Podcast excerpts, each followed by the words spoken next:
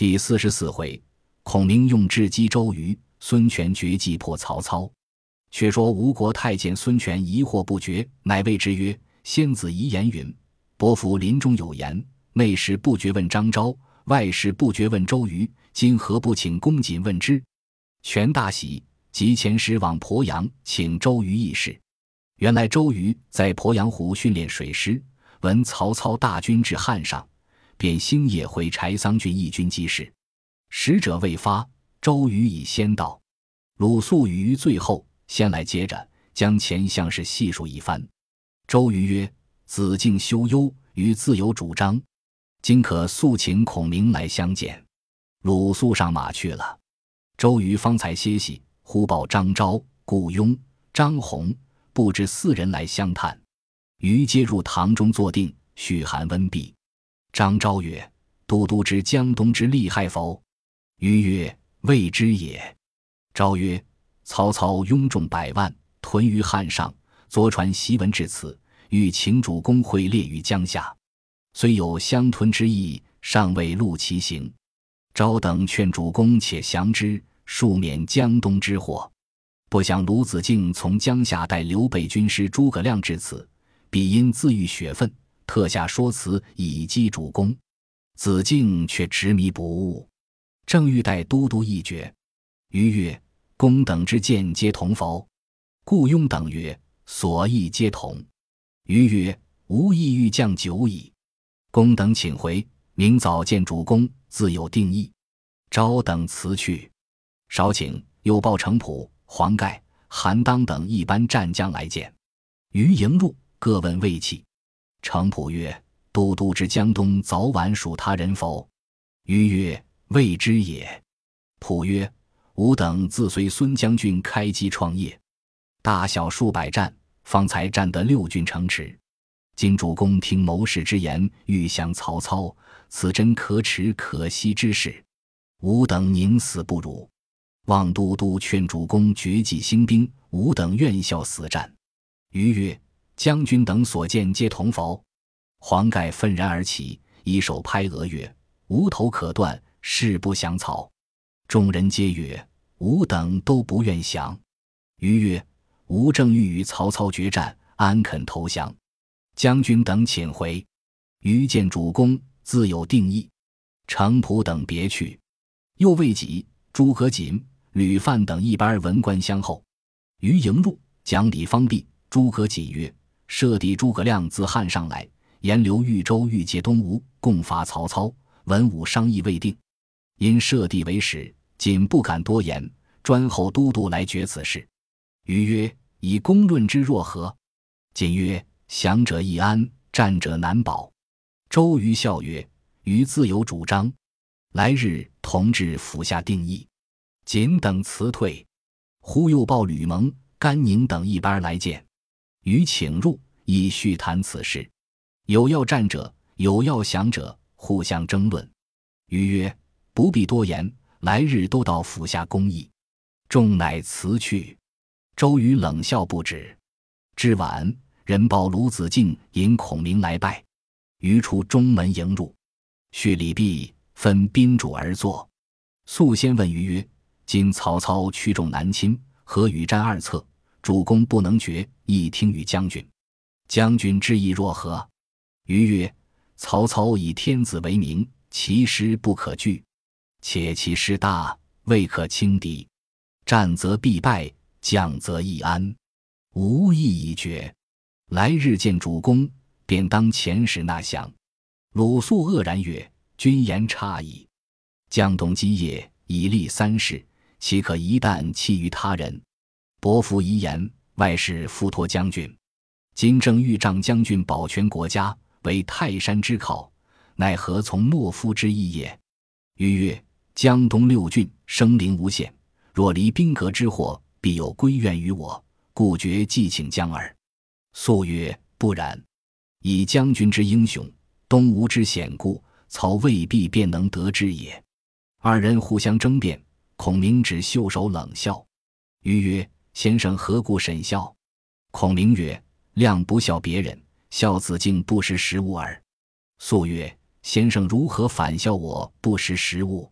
孔明曰：“公仅主意与降操，甚为合理。”余曰：“孔明乃识时务之士，必与吾有同心。”肃曰：“孔明，你也如何说辞？”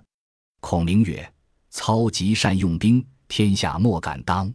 相只有吕布、袁绍、袁术、刘表敢与对敌。今数人皆被操灭，天下无人矣。独有刘豫州不识时务，强与争衡。今孤身江夏，存亡未保。将军绝迹降曹，可以保妻子，可以全富贵。国作迁移。”复知天命，何足惜哉？鲁肃大怒曰：“汝教吾主屈膝，受辱于国贼乎？”孔明曰：“余有一计，并不劳牵羊担酒，纳土献印，亦不须亲自渡江，只需遣一介之使，偏舟送两个人到江上。操亦得此两人，百万之众，皆卸甲卷旗而退矣。”余曰：“用何二人可退操兵？”孔明曰：江东取此两人，如大木漂一叶，太仓减一粟耳。而操得知，必大喜而去。余又问：“果用何二人？”孔明曰：“亮居隆中时，即闻操于漳河新造一台，名曰铜雀，极其壮丽。广选天下美女以食其中。操本好色之徒，久闻江东乔公有二女，长曰大乔，次曰小乔，有沉鱼落雁之容。”闭月羞花之貌，操曾发誓曰：“吾一愿扫平四海，以成帝业；一愿得江东二乔，置之铜雀台，以乐晚年。虽死无恨矣。今虽引百万之众，虎视江南，其实为此二女也。将军何不去寻乔公，以千金买此二女，差人送与曹操？操得二女，称心满意，必拜师矣。此犯离间西施之计，何不速为之？”余曰：“操欲得二乔，有何正验？”孔明曰：“曹操幼子曹植，字子建，下笔成文。操长命作一赋，名曰《铜雀台赋》。赋中之意，单道他家和为天子，侍娶二乔。”余曰：“此赋功能记否？”孔明曰：“吾爱其文华美，常窃记之。”余曰：“事请一诵。”孔明即时诵《铜雀台赋》云：“从明后以西游西，登层台以娱情。见太府之广开西，观圣德之所营。见高门之嵯峨兮，扶霜却乎太清。立中天之华观兮，连飞阁乎西城。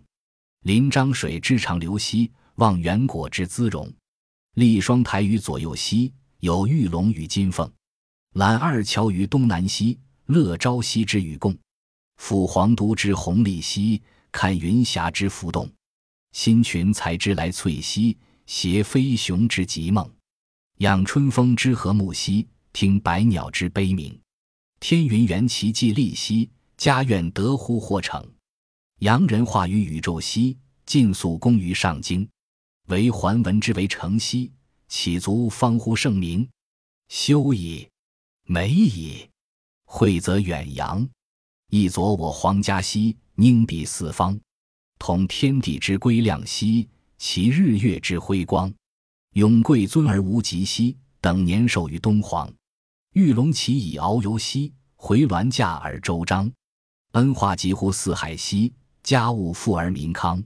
愿四台之永固兮，乐中古而未央。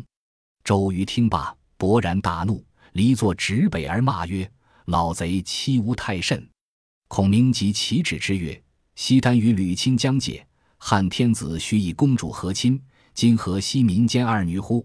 余曰：“公有所不知，大乔是孙伯符将军主父，小乔乃余之妻也。”孔明佯作惶恐之状，曰：“量实不知，失口乱言，死罪！死罪！”余曰：“吾与老贼势不两立。”孔明曰：“事须三思，免致后悔。”余曰：“吾承伯父寄托，安有屈身降操之理？事来所言，故相视耳。吾自离鄱阳湖，便有北伐之心，遂刀斧加头，不益其志也。望孔明助一臂之力，同破曹贼。”孔明曰：“若蒙不弃，愿效犬马之劳，早晚拱听驱策。”余曰：“来日入见主公，便宜起兵。”孔明与鲁肃辞出，相别而去。次日清晨，孙权升堂，左边文官张昭、顾雍等三十余人，右边武官程普、黄盖等三十余人，衣冠济济，剑佩枪枪，分班侍立。少请周瑜入见。礼毕，孙权问魏霸，瑜曰：“近闻曹操引兵屯汉上，持书至此，主公尊意若何？”权即取檄文与周瑜看。瑜看毕，笑曰：“老贼以我江东无人，敢如此相侮耶？”权曰：“君之意若何？”瑜曰：“主公曾与众文武商议否？”权曰：“连日议此事，有劝我降者。”有劝我战者，无意未定，故请公瑾一决。瑜曰：“谁劝主公降？”权曰：“张子布等皆主其意。”于即问张昭曰：“愿闻先生所以主将之意。”昭曰：“曹操挟天子而争四方，动以朝廷为名，今又得荆州，威势越大。吾江东可以拒操者，长江耳。今操蒙冲战舰。”何止千百，水陆并进，何可当之？不如且降，更图后继。余曰：“此于如之论也。江东自开国以来，经历三世，安忍一旦废弃？”权曰：“若此，即将安出？”余曰：“操虽托名汉相，实为汉贼。将军以神武雄才，仗父兄余业，具有江东兵精粮足，正当横行天下。”为国家除残去暴，奈何降贼也？且操今此来，多犯兵家之计。北土未平，马腾、韩遂为其后患，而操久于南征，一计也。北军部署水战，操设鞍马，仗舟楫，与东吴争衡，二计也。又时值隆冬盛寒，马无稿草，三计也。取中国士卒远涉江湖，不服水土，多生疾病，四计也。操兵犯此数计。虽多必败，将军秦操正在今日，欲请得精兵数万人进屯下口，为将军破之。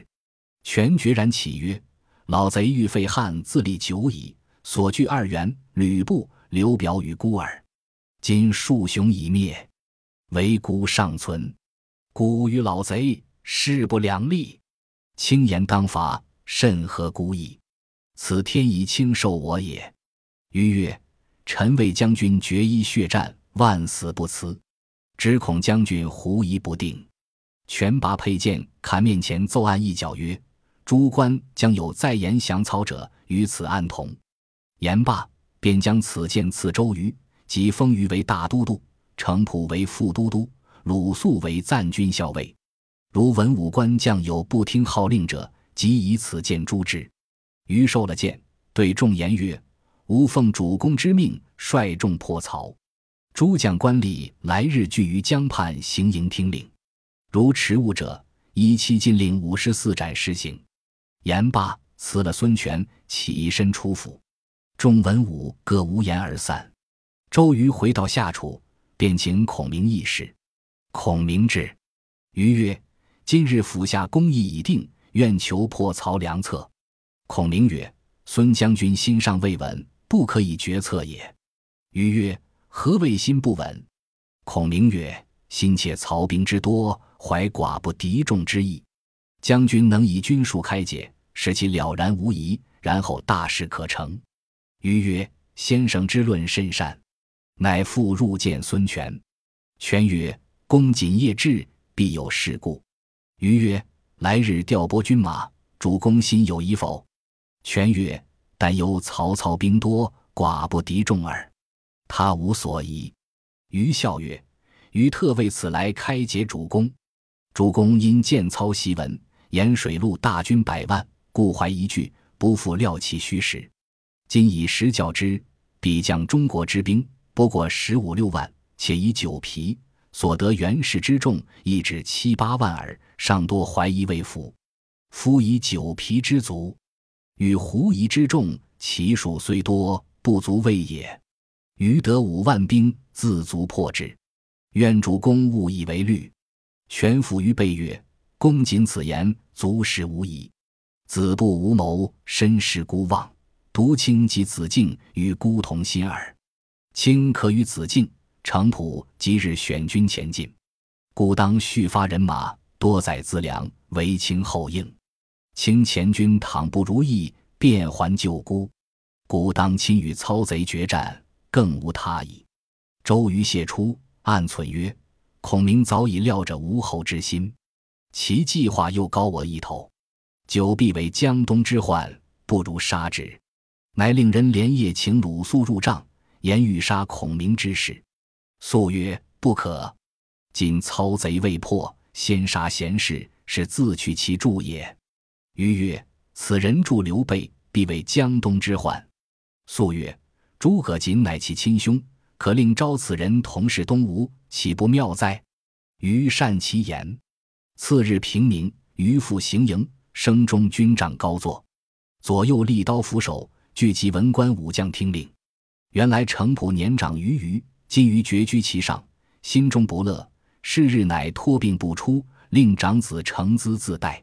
余令众将曰：“王法无亲，诸军各守乃职。”方今曹操弄权，甚于董卓，求天子于许昌，屯暴兵于境上。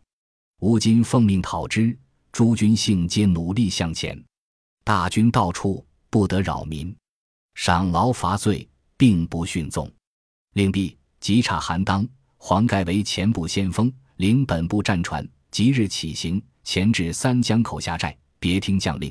蒋钦、周泰为第二队，领统。潘璋为第三队，太史慈、吕蒙为第四队，陆逊、董袭为第五队，吕范、朱志为四方巡警使，崔督六郡官军，水陆并进，克期取齐。调拨已毕，诸将各自收拾船只军器起行。程咨回见父程普，说周瑜调兵，动止有法。普大惊曰：“吾素期周郎懦弱，不足为将，今能如此。”真将才也，我如何不服？遂亲议行营谢罪，余亦训谢。次日，欲请诸葛瑾，谓曰：“令弟孔明有王佐之才，如何屈身事刘备？今兴至江东，羽凡先生不惜齿牙舆论，使令弟弃刘备而是东吴，则主公既得良辅，而先生兄弟又得相见，岂不美哉？先生性急易行。”瑾曰。瑾自至江东，愧无寸功。今都督有命，敢不效力？及时上马，镜头一停来见孔明。孔明接入，哭拜，各诉阔情。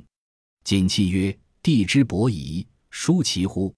孔明暗思：此必周郎教来说我也。遂答曰：“夷，其古之圣贤也。”锦曰：“夷，其虽至饿死首阳山下。”兄弟二人亦在一处，我今与你同胞共辱，乃各事其主，不能旦暮相聚。是以其之为人，能无愧乎？孔明曰：“兄所言者，情也；弟所守者，义也。弟与兄皆汉人，今刘皇叔乃汉室之胄，兄若能去东吴，而与弟同是刘皇叔，则尚不愧为汉臣，而骨肉又得相聚，此情义两全之策也。”不识兄意，以为何如？锦思曰：“我来说他，反被他说了我也。”遂无言回答，起身辞去。回见周瑜，细述孔明之言。瑜曰：“公意若何？”瑾曰：“吾受孙将军厚恩，安肯相背？”瑜曰：“公既忠心事主，不必多言。吾自有服孔明之计，正是至与至逢一必合。”才和才角又难容，毕竟周瑜定和计服孔明，且看下回分解。本集播放完毕，感谢您的收听，喜欢请订阅加关注，主页有更多精彩内容。